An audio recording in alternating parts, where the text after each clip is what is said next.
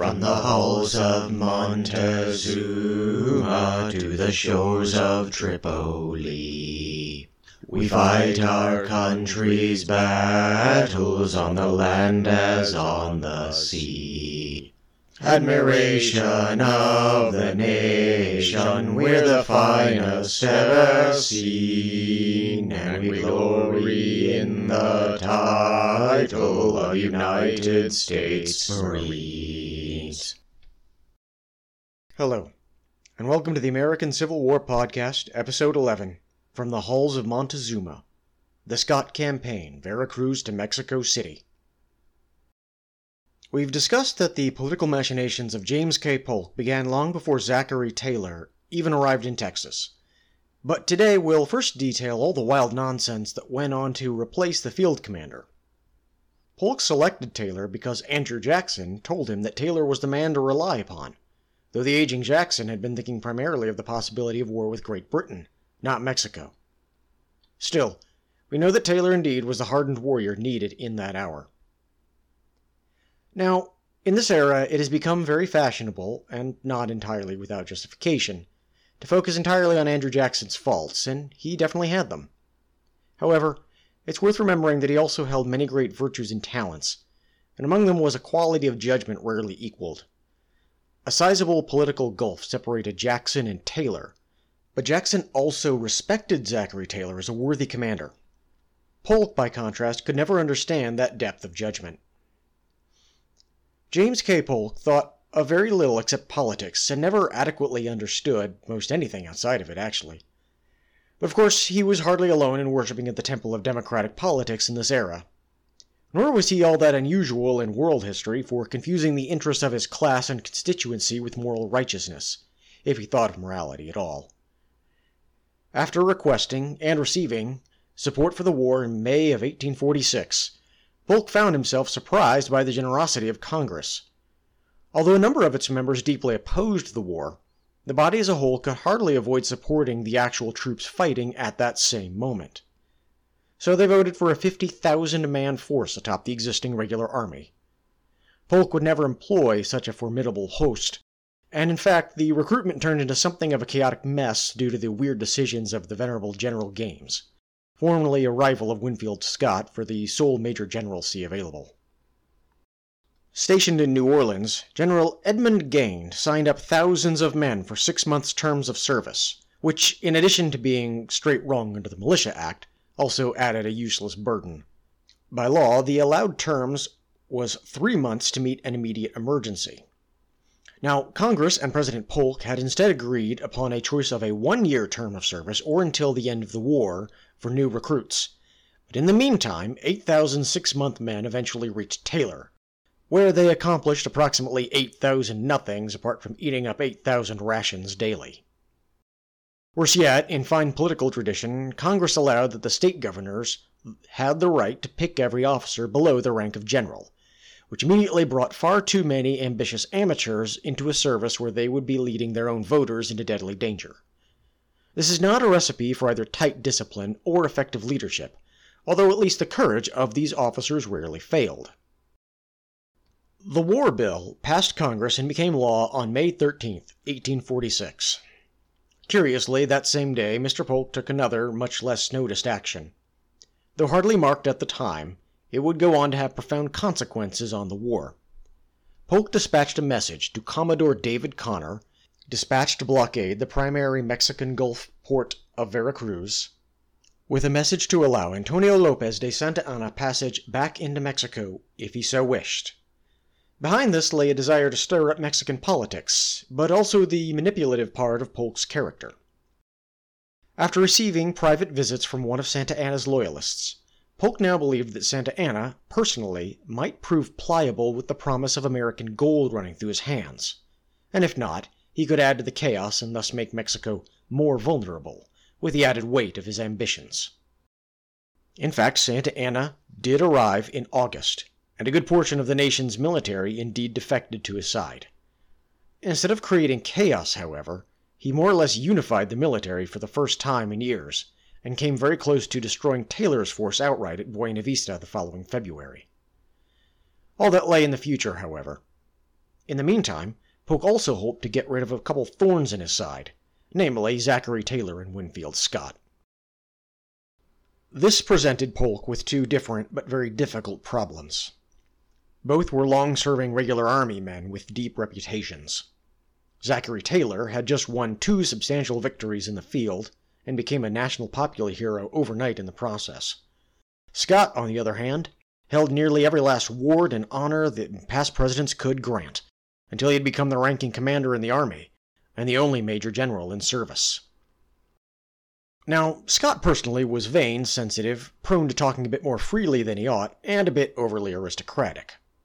He was also one of the most intelligent officers to ever serve the American flag. Few men understood war as well as he, from the first moment of planning to developing a strategic proposal, from organizing logistics to scouting to commanding in battle. Furthermore, he had one great advantage over Taylor in that his proximity to the muck and mire of Washington politics enabled him to more keenly see the webs woven by Polk. Scott also had a fairly astute idea as to what it might take to actually end the war with Mexico, and strove from the first to do so as efficiently as possible. Unfortunately, President Polk frankly had no idea how to fight a war, and worse, no idea of his limitations on that front either. He expected that Scott might rush off to the front, conveniently superseding Taylor's glory and getting out of Washington's political environments. Scott, on the other hand, intended to stay in the capital and when he left it would be to organize their reinforcements and supply issues, not to immediately take command. Scott needed a firm hand managing the bureaucracy and supplying the armies. He also respected Taylor's fighting prowess and recognized that the latter commander, successfully fighting in the field, might feel more than a little insulted to suddenly have his army stolen.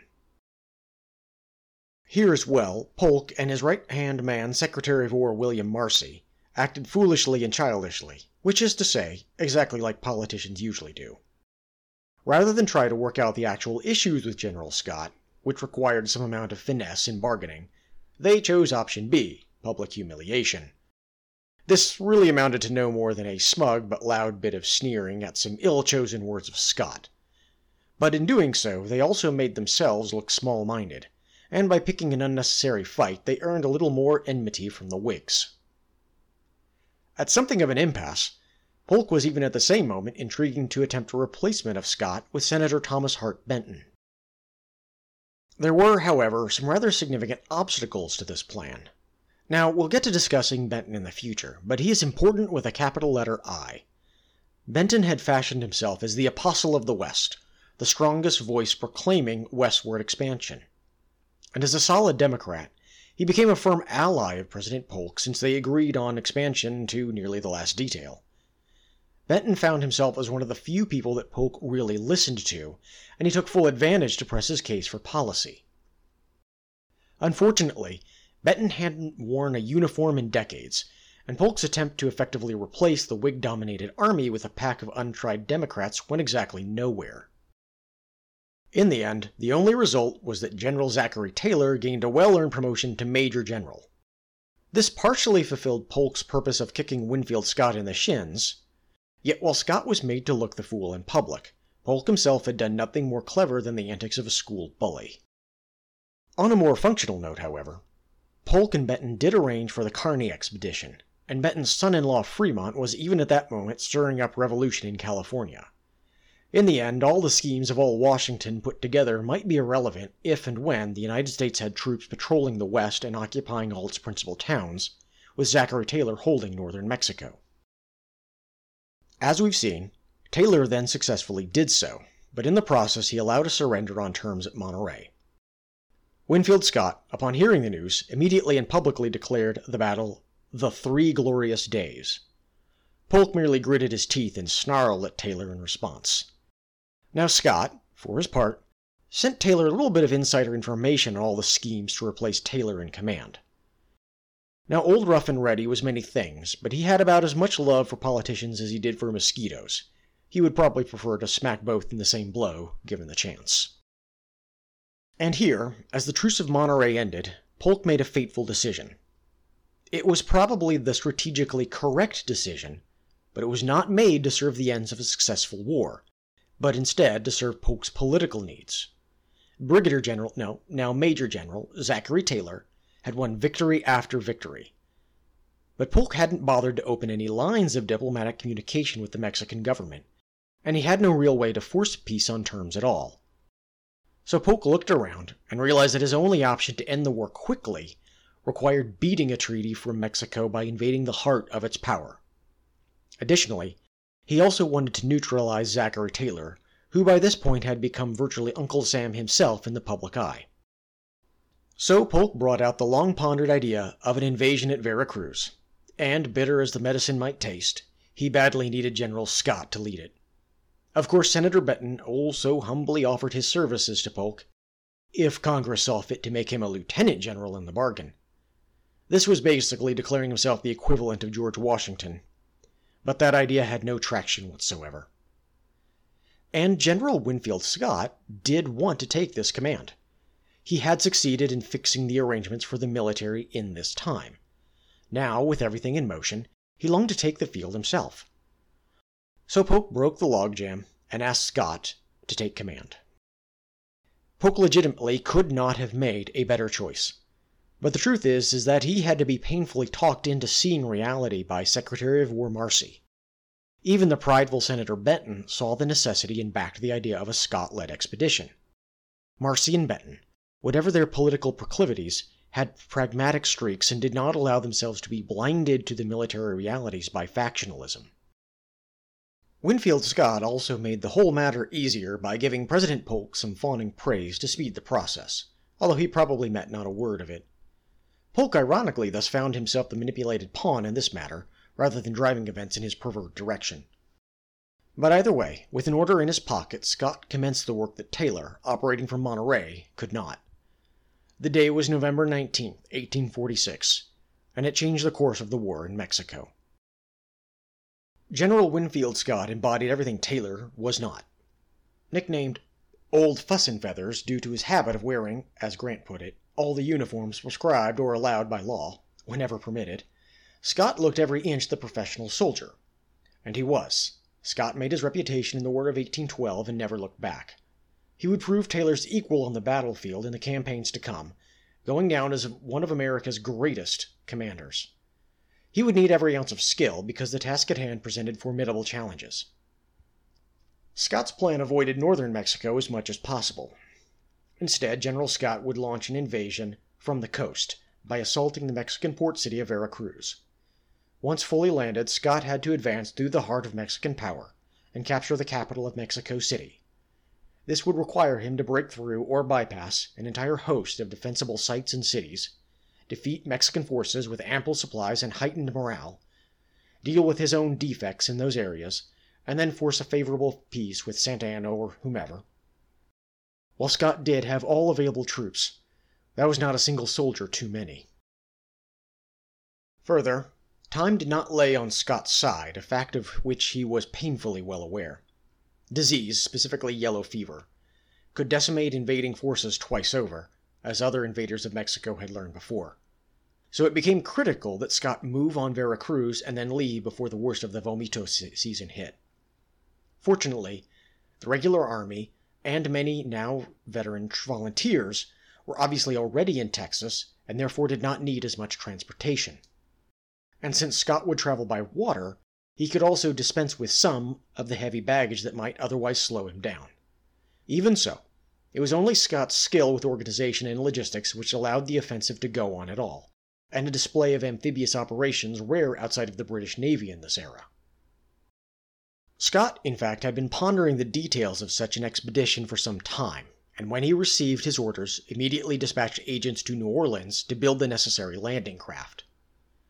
This issue, in fact, had plagued Taylor's inadequately supplied command, even when landing on controlled ground, because the absence of dredged harbors, piers, or other port facilities made moving heavy supplies an agonizing process with much loss.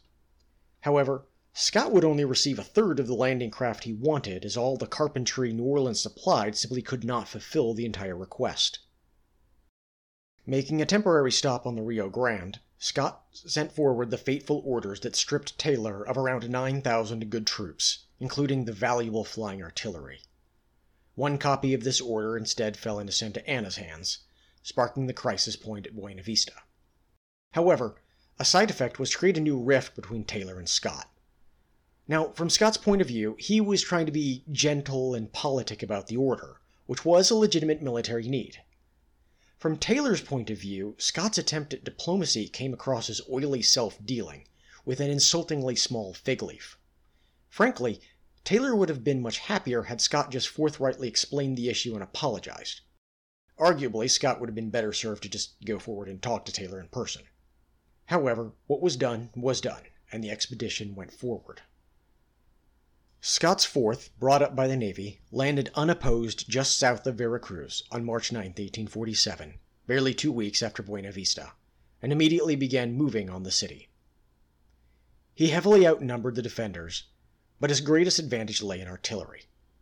As in northern Mexico, that arm would prove decisive in the campaign to come. Now, on paper, Veracruz's defenders had good reason for confidence, because the city possessed possibly the strongest defensive works in North or South America. Scott had no choice, however, but to take the city in order to advance. Veracruz would not surrender easily. Indeed, taking it required the Americans first carve out a path through the dunes and then move their artillery into positions overlooking the city. Here, a youthful engineering officer named Robert E. Lee first came into his own during daring scouting raids and placing his artillery positions.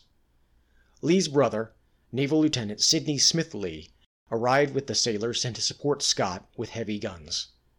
The brothers experienced the flame and blast of cannons practically side by side when the grueling bombardment began on March 22nd. This marks one of the few times in the history of the Americas where anything like a regular siege occurred. The preparations had been decisive, however. Within three days, the artillery was able to blast a large gap in the city walls, while infantry pressured Veracruz's defenses to the breaking point, while Mexican infantry themselves continually launched surprise attacks on the Americans in return. Nonetheless, in the end, the city fell with only minor casualties on either side. Scott planned a final assault, but it became unnecessary.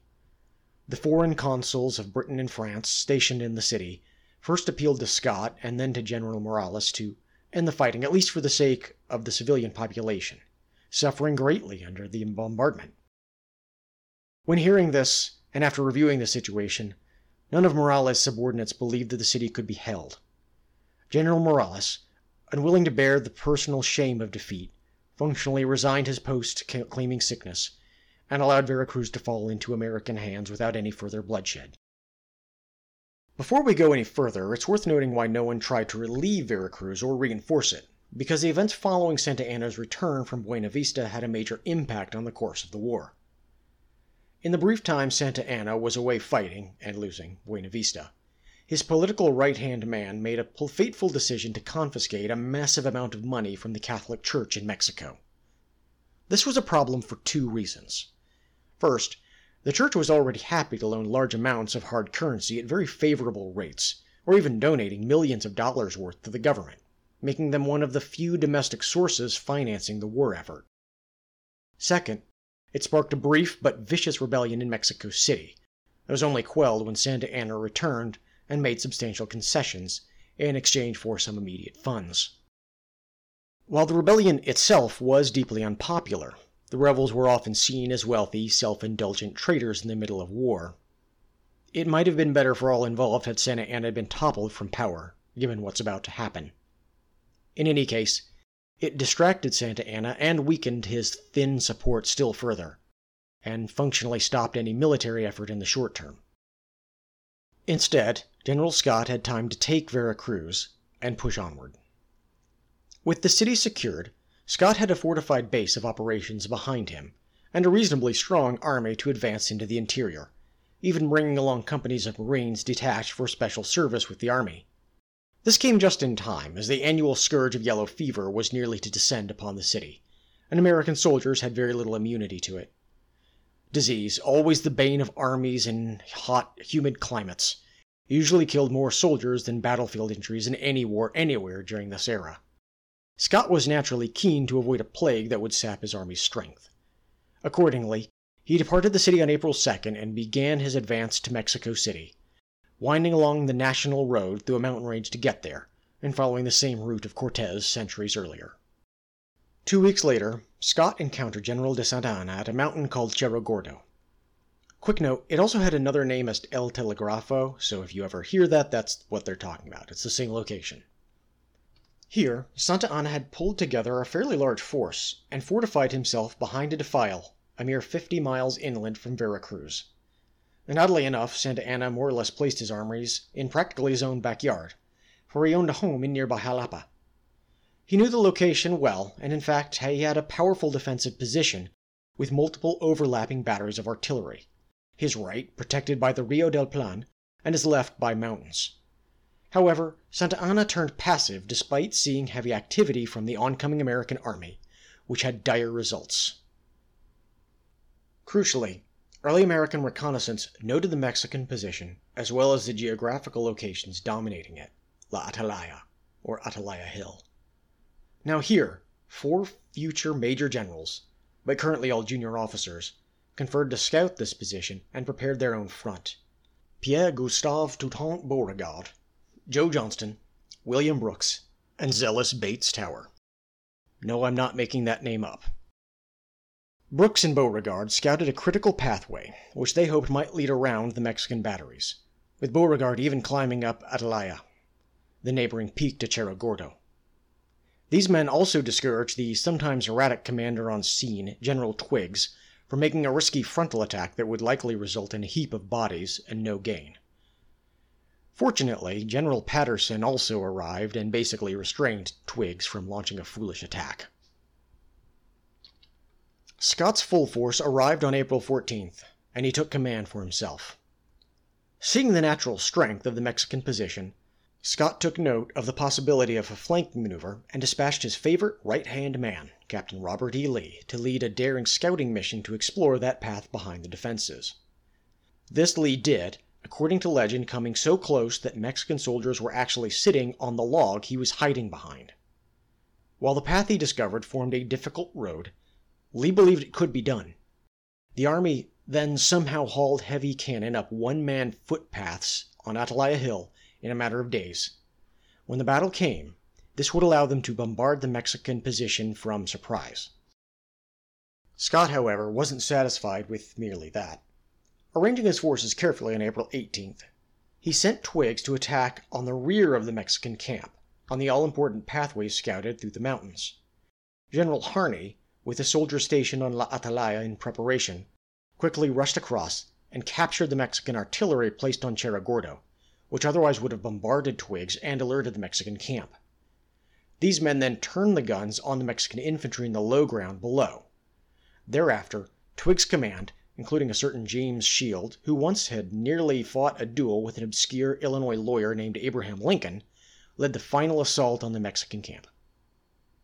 Though not caught completely unprepared, the Mexican soldiers found themselves caught in a sudden crossfire with soldiers and civilians taking shots from seemingly every direction. All order fell apart. 8,000 Mexican soldiers fled the battlefield in confusion. Santa Anna rode off among them, minus his wooden leg, and no, I'm not making that up either. Said wooden leg is still on display in a museum in Illinois, captured as a war trophy by troops of that state. A thousand Mexican soldiers died in the brief fighting. 3,000 others surrendered, having been left on the field surrounded. American battle losses totaled 600 men killed and wounded. The only dark cloud in all this silver lining was the annoying failure of General Pillow. An energetic Democrat who supported Polk early on, Pillow had the exasperating habit of lying so frequently that one may as well consult the tea leaves as ask him a question. Completely without military knowledge, experience in battle, or even the kind of horse sense that serves in a fight, Pillow led his men on the wrong path.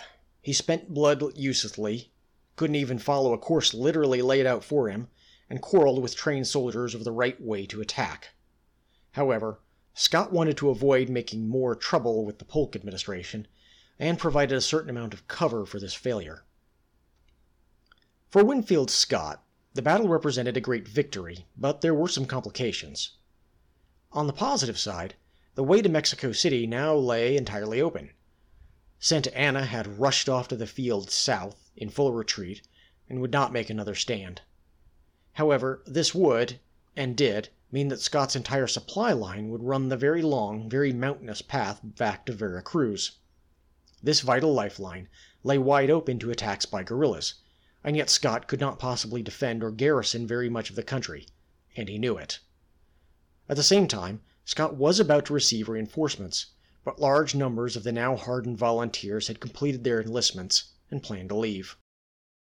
Scott made his own work more complicated with a difficult, but probably correct, decision to treat the Mexican population with considerable respect. Given that he was leading a fairly small army deep in hostile territory, in a war run on the cheap, this attitude might seem decidedly odd, and it certainly struck President Polk that way. However, the price paid in money paid dividends in the end by making peace and cooperation far more acceptable and limiting guerrilla activity. Scott paid cash for food supplies instead of seizing them, and insisted his soldiers abide by proper discipline as long as they were in his army. Given that Santa Anna was deeply unpopular and of questionable legitimacy in the beginning, these actions dampened the support that the teetering Mexican president might draw upon. To illustrate just how dire things had become for Santa Anna, Scott essentially walked into the city of Puebla without opposition, conveniently giving him a base halfway between Vera Cruz and Mexico City, as well as a good rest drop to drill his raw recruits, reorganize his command, and wait for resupply. The local populace had no intention of fighting for a Mexican government in shambles, and in particular held no love for their current president. It wasn't exactly defection, but still at this point Santa Anna's basic political failure became obvious. It turns out that seizing control of a nation in a kind of military dictatorship tends to hurt your legitimacy, Worse yet for Santa Anna, Puebla's sympathies leaned towards devout Catholicism and favored that brief rebellion in Mexico City mentioned previously, meaning they were doubly disaffected. Meanwhile, General Scott had shown conspicuous respect towards the church wherever he went. Now, Scott would set out on the road to Mexico City on August 7th. He reached the outskirts of the city on several days later. Now, unfortunately, Scott faced a huge challenge because while Santa Anna's reputation had fallen to tatters everywhere else in the nation, he still held immense strength immediately on hand. Because, yes, somehow he had managed to run all the way back to Mexico City and reorganize his command again. In fact, although the troops were not all of equal quality, the Mexican forces possessed perhaps 30,000 troops in the region, in several garrisons guarding every road to the capital and every possible strong point. Now, Scott could overwhelm some of these, but overwhelming all of them might not be in the cards. Scott had fewer than 11,000 soldiers on hand. The key to the Mexican defense lay in the terrain. Mexico City at the time looked very little as it does today.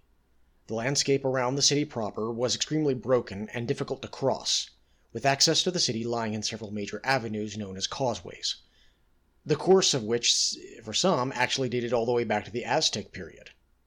Scott, however, was not deterred, and he set a new campaign in motion to reduce the defenses of Mexico City, starting at Contreras, around 10 miles directly south. Now, the swing southward became necessary because the substantial position of El Peñon lay on the direct road to Mexico City, and any attack there would require weaving between easily guarded hills. Scott, with his command reduced by even a small number of redoubts held in his rear, had little desire to make such an attack. So his plan was ultimately to flank the city and strike from another causeway, around the south end of Lake Xochimilco, and I apologize if I butchered the pronunciation. Now this path avoided the prepared defenses at El Peñon, but it would require crossing the Churubusco River. However, Santa Anna once again lapsed into stagnancy, and he did little apart from reinforcing that line. But 7,000 soldiers were left on the south side of it, and Scott advanced ever closer. It seems that Santa Anna may have thought that Scott would simply ignore those soldiers, but rather than striking north into the city, Scott again flanked west. Now, much as at Cerro he used Captain Lee to find that flanking route. In this case, Lee avoided those 7,000 soldiers under General Valencia by cutting a road straight across a dried lava bed called the Pedregal. On August 19th, this enabled Captain John Magruder, whose artillery had climbed La Atalaya, to move up once again and fire on the position of General Valencia. However, this did not go nearly as well for the Americans as previously. Although they were hardly broken, Magruder's battery did little damage and had to fall back under heavy fire. Meanwhile, our old friend General Pillow had sent forward several brigades to block the road to Mexico City. Unfortunately, this put the infantry in a deadly situation, for Santa Anna had finally roused himself and was marching on the Americans. In the late evening, Brigadier General Persifor Smith, who I have not mentioned but who has showed conspicuous courage in several previous battles, sized up this dangerous situation and resolved to move out in the dark. The plan was to move around the American soldiers placed precariously out on Valencia's left, and then attack him at daybreak. Smith could see Santa Anna's large force, and figured that he had to attack and defeat Valencia immediately, or basically all of those soldiers placed out there would be crushed between the two. He located the redoubtable Captain Lee, who went back and forth with Scott to finalize this attack. Under cover of dark, Smith made the movement and waited for daybreak. Ironically, those troops trapped between the two Mexican warlords found themselves in the safest place in the end. As dawn rose on the morning of the 20th, Valencia's men expected to see the Americans stuck between themselves and Santa Anna. Instead, they discovered the Americans were on the verge of trapping them on three sides, while the artillery, pushed back the previous day, had returned to the fight. General Valencia, half drunk from celebrating the victory too early, seemed unable to comprehend the situation, and his officers similarly were in no condition to lead. At 5 a.m., Persifor Smith led the assault on the Mexican position, obliterating the defenses in 17 minutes, which sounds like it really ought to be a record somewhere. The Mexican army under Valencia lost 2,000 killed, wounded, and captured, 22 artillery pieces of what they had left, and four generals. Scott lost 60 men, Santa Anna's only contribution was to order his soldiers to shoot Valencia on sight, which I think technically makes him Scott's temporary ally. The next day, Scott moved up five miles and began what would become the Battle of Churubusco. Following the previous day's bloody defeat, Santa Anna reinforced his southern line at the convent of San Mateo. Now, the convent had good, solid stone walls and would make a strong defensive site, augmented by field works at various points around it. The biggest weaknesses for the defenders was the distinct lack of cannon and manpower. Santa Anna for once had uh, fewer numbers, with only 4,000 on hand, and many of the defenses were improvised and not likely to stand up to American firepower. Nonetheless, the Mexican soldiers fought well in the battle as they always did, and inflicted a toll Scott could ill afford. Their artillery, despite being woefully outgunned, fired until the cannon themselves grew too hot to make any further use of. Meanwhile, American troops worked around the flanks and captured the area piecemeal. In the end, Santa Anna lost the battle, 600 casualties, and nearly another 2,000 captured troops, but had inflicted a thousand casualties on the attackers in the process. After this, events went into slow motion and diplomacy, at least temporarily, took over for the drums of war. Scott wanted to avoid trying to take the city by assault at this point, believing that events could spiral out of control and that a bloody massacre would cost him the respect needed to make a peace. Fortunately for him, with Scott at the very gates of Mexico City, Santa Anna suddenly became willing to talk terms, or at least talk about money, lots of money, with the American negotiator, Nicholas Trist.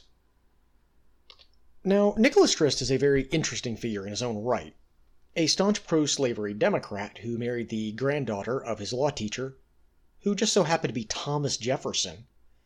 Trist would serve as personal secretary to Andrew Jackson and consul to Cuba, where he subverted anti slave trade laws. He also became deeply involved in the Amistad affair, which resulted in his recall and semi disgrace upon being found out. As a quote unquote reputable professional in the State Department, he was a natural choice for Polk, and not surprisingly, the Whig supporting General Winfield Scott eyed Trist with deep suspicion when he showed up to accompany the army into Mexico. Now, some ill advised letters from Trist to Scott further made him look like a small minded partisan. Once they finally met, however, the pair smoothed over their differences in relatively short order. Trist was many things, But once free of the direct influence of President Polk and his party, he started to think differently and a little more independently. He did agree that the war was a little ethically questionable, and yet, like Scott, was keen to do his duty. The pro slavery Southerner, practically the embodiment of the Democratic Party, Trist would eventually go on to do a complete about face and support anti slavery Republicans. Such is American political life. Getting back to the current war, however, Trist began a round of bargaining with Santa Anna, and his offer was harsh. Polk wanted Texas north of the Rio Grande, of course, but as we've seen, his ambitions included California and all the lands in between. Baja California was also a goal, although Polk didn't insist upon that either. President Polk's offer did include a plan to compensate Mexico, with a trivial 20 or 30 million dollars. You can imagine how that offer went over. Now, Santa Anna, for his part, wanted only $10,000, preferably in gold and payable immediately. Now, this didn't have anything to do with the bargaining exactly, he just wanted yet another bribe up front. Now, not surprisingly, negotiations dragged on for a month, to no real gain. The wait also allowed Santa Anna breathing room to steady his forces, for he freely violated the terms of the truce. Scott knew about this, of course, but he hoped to avoid more assaults like the gore strewn scene at Churubusco. The American lines were growing thinner by the day, and resistance a little fiercer. By early September, however, all the talk had come to nothing. General Scott received reports that the Mexicans were concentrating at a site called Molino del Rey, northwest of Mexico City. With word of increased Mexican activity, he knew that the shaky truce would hold no longer. Further, he received word that the Mexicans were attempting to restore their supply of cannon by recasting bronze church bells. Scott therefore resolved to circle around the city and capture that site. Unfortunately, the Mexican army had used their time well and had re entrenched their positions. Now, Molino del Rey was a mill, as in it turned grain into flour type of mill. And the reports that Scott received about casting cannon there, well, that does not seem to have been true. Although that may actually have been a rumor started by Santa Anna himself trying to bolster the courage of his remaining troops. But Scott attacked Molino del Rey regardless, so it is largely irrelevant. The battle opened before 6 a.m. on September 8th, with a multi pronged assault by forces under General Worth. It all started with a sudden rush to strike and hold a ditch protecting the mill. What followed was a very bloody morning as the Americans were driven off, reinforced, shoved forward, lost officers, but finally managed to force the Mexican soldiers to surrender, flee, or perish, sometimes in room to room fighting. In the end, Scott faced some 800 casualties, which was not an excessive number, but irreplaceable at this stage of the campaign. Meanwhile, he inflicted a slightly larger number on the smaller Mexican force. Plus, he had captured 500 men. Had Santa Anna bothered to appoint a single officer to lead the defense, it might have gone even much worse. On its own, the Battle of Molino del Rey accomplished very little, since it didn't bring Scott any closer to victory or ending the war. However, by moving his force to the northwest side of Mexico City, Scott now had another piece of the puzzle. Seeing no alternative, Scott now committed himself to taking Mexico City, believing that doing so would be the next necessary step to end the war favorably. After Churubusco, he perhaps had the opportunity to advance directly north into the city proper, but only after taking a long causeway and assaulting the city gates. However, with the advance on the Molino del Rey, he discovered another option. Close by lay the military academy of Chapultepec, and directly behind lay yet another of the major avenues into Mexico City. At a council of war, and that most rare of species, the useful and functional council of war, Scott stated his intention to break through the western approach instead of from the south, which seems to have been his original plan.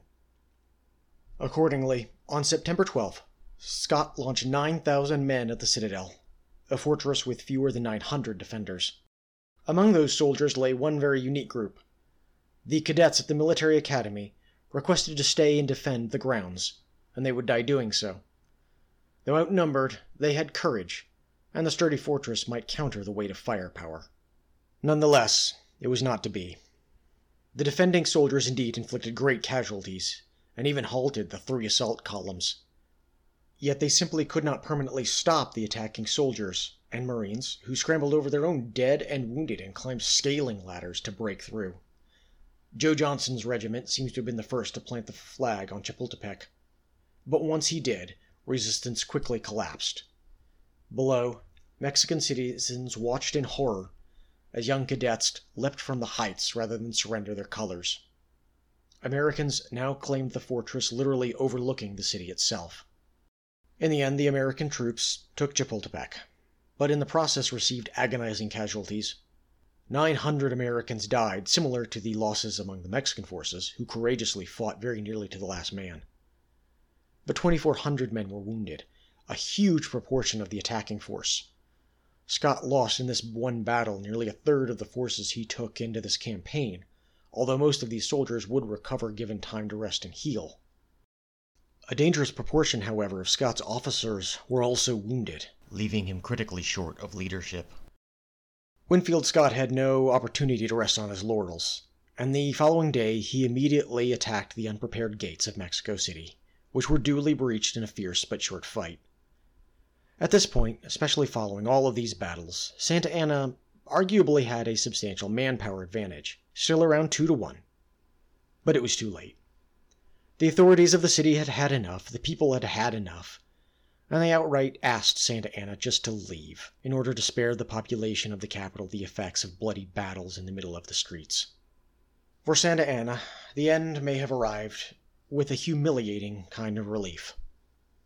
Time and again, the American invaders took position after position that he had sighted and prepared, destroyed or captured cannon by the score, killed or took prisoner all of his loyalists and generals, and drove him back and back again. Santa Anna for now would withdraw to Guadalupe Hidalgo, although he did return to the field for a failed attempt to capture the city of Puebla, which had so recently welcomed Scott. I should also mention that General Valencia, a personal political enemy of Santa Anna, fought to his death in defense of the National Palace, even while Santa Anna scarpered. Nonetheless, the war was now effectively over. President Polk's great gamble paid off like nothing in history. With, quite frankly, an undermanned military, Polk's generals had conquered a proud people of a great nation.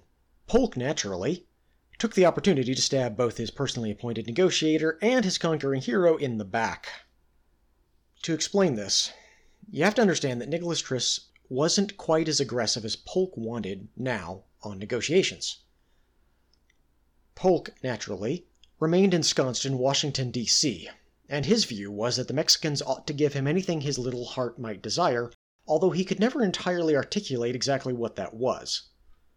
Trist, however, was on the ground attempting to craft a workable deal with an exhausted, but still proud and honorable Mexico. Here Trist ended up on the horns of a dilemma, because Polk became absolutely livid when he heard that Trist was trying to avoid unnecessary antagonization, and he sent over an order recalling Trist.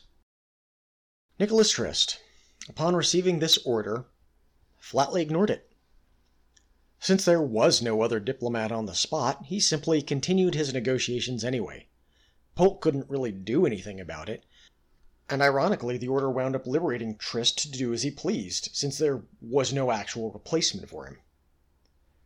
While Scott invested Mexico City and his soldiers and officers rested and kept order, Marines guarding the halls of Montezuma, Nicholas Trist hammered out a treaty that would give Polk frankly everything he really wanted, if less than he now asked for.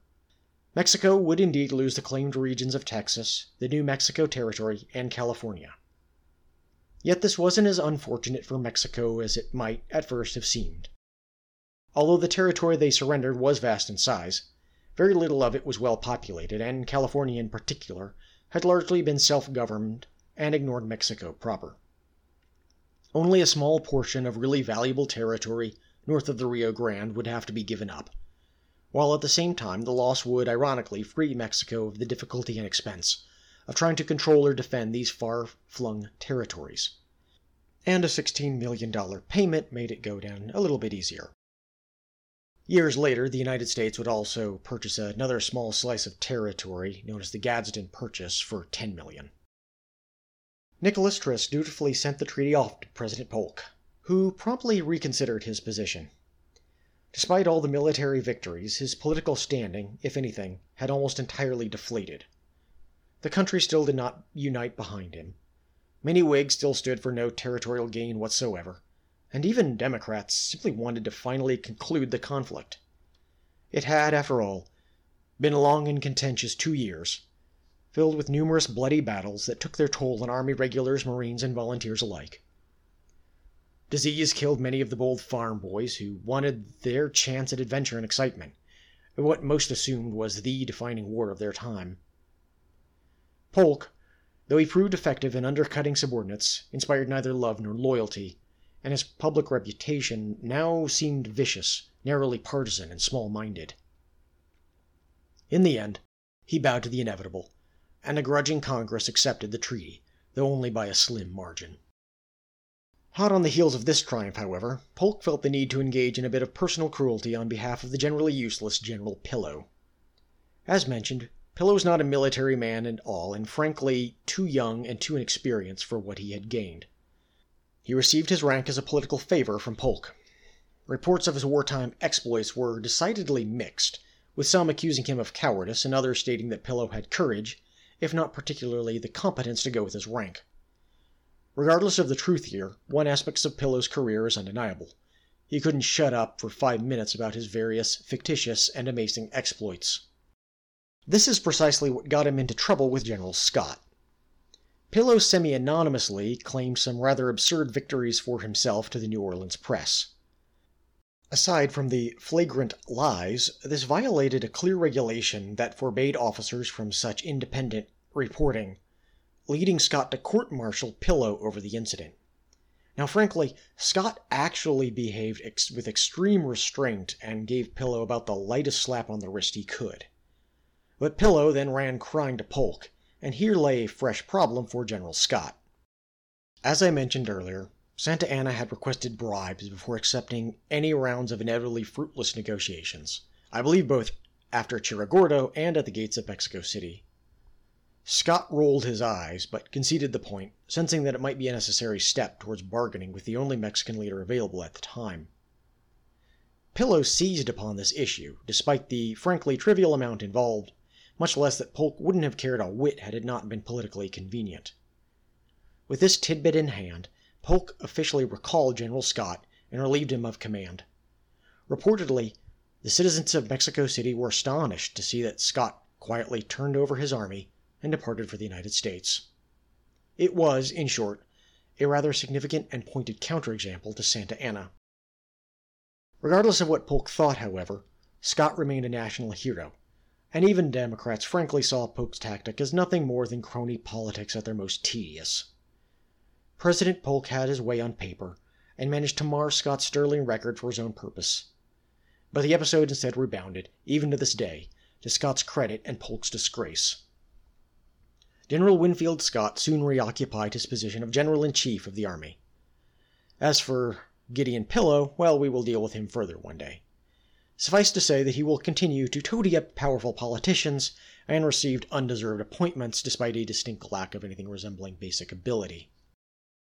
And with that, American soldiers finally departed Mexico City on July 12, 1848. They formally took down the flag, and it was replaced with the Mexican above the National Palace once more. Regiment by regiment, they journeyed back to Vera Cruz, the long road, and they boarded ships to travel home. In the grand scheme of things, it had been a brief war, but a very grueling one. The army that departed looked very little like the one which had gone into Mexico in the first place. Though the American forces fought like lions, soldiers and officers perished at a shocking rate between the numerous small and sharp battles and the ever present threat of disease. A quarter of the military field had died in that war, including a very large proportion of the officer corps. Now, next time, we are going to be looking at events in California and the West during this war, but I am going to pause here to shut the door on President Polk today. For good or for ill, he deserves that much. President James K. Polk's achievements and attitude speak for themselves. He was an imperialist of the purest form, largely free of interest in abstract concepts like industrialization, slavery, national versus state power structures, or anything else. His politics were purely personal and largely free from the prejudice of any kind of principle, though he had a basic ideology grounded in the Democratic Party platform. I'm not even sure if he particularly thought about race much at all, or at least the issue didn't appear to excite him or trouble him. He would tweak the nose of John Bull as readily as Antonio Lopez de Santa Anna. What Polk had, surprisingly enough, was vision, or at least a vision. A vision of the United States extended across the continent, becoming a Pacific power as well as an Atlantic one, and entirely secure against European interference. He bent all his considerable abilities to achieving that vision, and he finally succeeded beyond anyone's expectation. The irony, of course, was that doing so relied on a group strongly opposed to Polk politically. From the start, Polk needed the Whig dominated army while the Democrat backed Navy became almost irrelevant to his ambitions. It was the two energetic Whig generals of the day, in the form of Taylor and Scott, who achieved the great lasting glories of the war, and the public knew it as well as Polk. It rankled him so badly that he kept trying to cut down on both in turn, but ultimately to no avail. Polk declined to run for office again. He had promised not to run for president twice, and perhaps that did matter to him for gentlemen of the age were mighty sensitive to matters of honor. But Polk may also have simply had no more to do. A second term in office couldn't possibly measure up in any concrete way to his first. Further, it turned out that Polk would be running a campaign against General Taylor, which perhaps did not bode well for any Democrat. Instead, Polk went off into retirement, a fading star in his own time, Perhaps that was enough, for few men shaped the United States like him, and yet today few Americans remember his part in our national history. Good, bad, or ugly, Polk created the physical form of the modern United States, and broke past the lines on the map. But events over the next decade would define the essence within that form, and it would nearly obliterate the map that Polk spent his presidency to create. Polk, though possessed of real talent, completely underrated the dangers and trouble before him on the subject of Mexico. His control of affairs contributed little, and he nearly got multiple armies wiped out by starving them of the forces and supplies needed to wage such a huge war. His military policies were, quite frankly, extraordinarily risky plays, and they succeeded because of a series of extraordinarily talented generals and junior officers, basically all Whigs. Polk risked everything and gained much, but he gambled stupidly. And Mexico would be avenged in time, for as the poet Ralph Waldo Emerson wrote then, the United States will conquer Mexico, but it will be as the man swallows the arsenic. Mexico will poison us. It proved exactly so, or really much worse than Emerson ever imagined. As for Polk himself, well, his health was failing even as he walked away from the White House in the new Zachary Taylor administration. Three months later, he died quietly in his Tennessee home. Now, because the time is right, let's also see Alf Antonio Lopez de Santa Anna because we've spent a lot of time with him by now. After his crushing defeat, he fled Mexico into exile once more. It was a new domestic government that accepted the treaty. He managed to return, and even returned to power one final time in 1853, but the truth was he learned nothing and gained no perspective. Having outlived most of his old enemies, he set about creating new ones, and found himself once again beaten and sent into flight. A new generation of Mexican leaders, led by Juan Alvarez, tired of Santa Anna. In time, the government of Benito Juarez took over. During the French invasion in the 1860s, Santa Anna tried to come back into the game once more and play savior yet again, but Juarez wasn't having any of it. Santa Anna finally managed to return home only in the mid 1870s, where he spent his last two years quietly. Like Polk, Antonio Lopez de Santa Anna had real political ability, but he lacked the character to use it. He could lead men, seemed not to comprehend a political office as anything other than a personal honor, thus he ultimately led nowhere. Though hardly solely at fault, he never used his gift for popular politics to create a strong Mexico. Instead, he repeatedly took power, only to quickly founder because he consistently stirred up trouble. He would run and hide and then return at the inopportune moment, but ultimately he never became more than an opportunist. His only lasting legacy is the inadvertent introduction of chewing gum to Americans, for which I am sure generations of American dentists curse him. However, with good teeth or bad. Next week, we explore the first great American adventures into the Old West, where a cast of colorful characters, including a few friends from our own recent stories, will go out to plant the American flag across the Southwest. Warning there will be blood. Thank you for listening to the American Civil War podcast. Come back next time, y'all.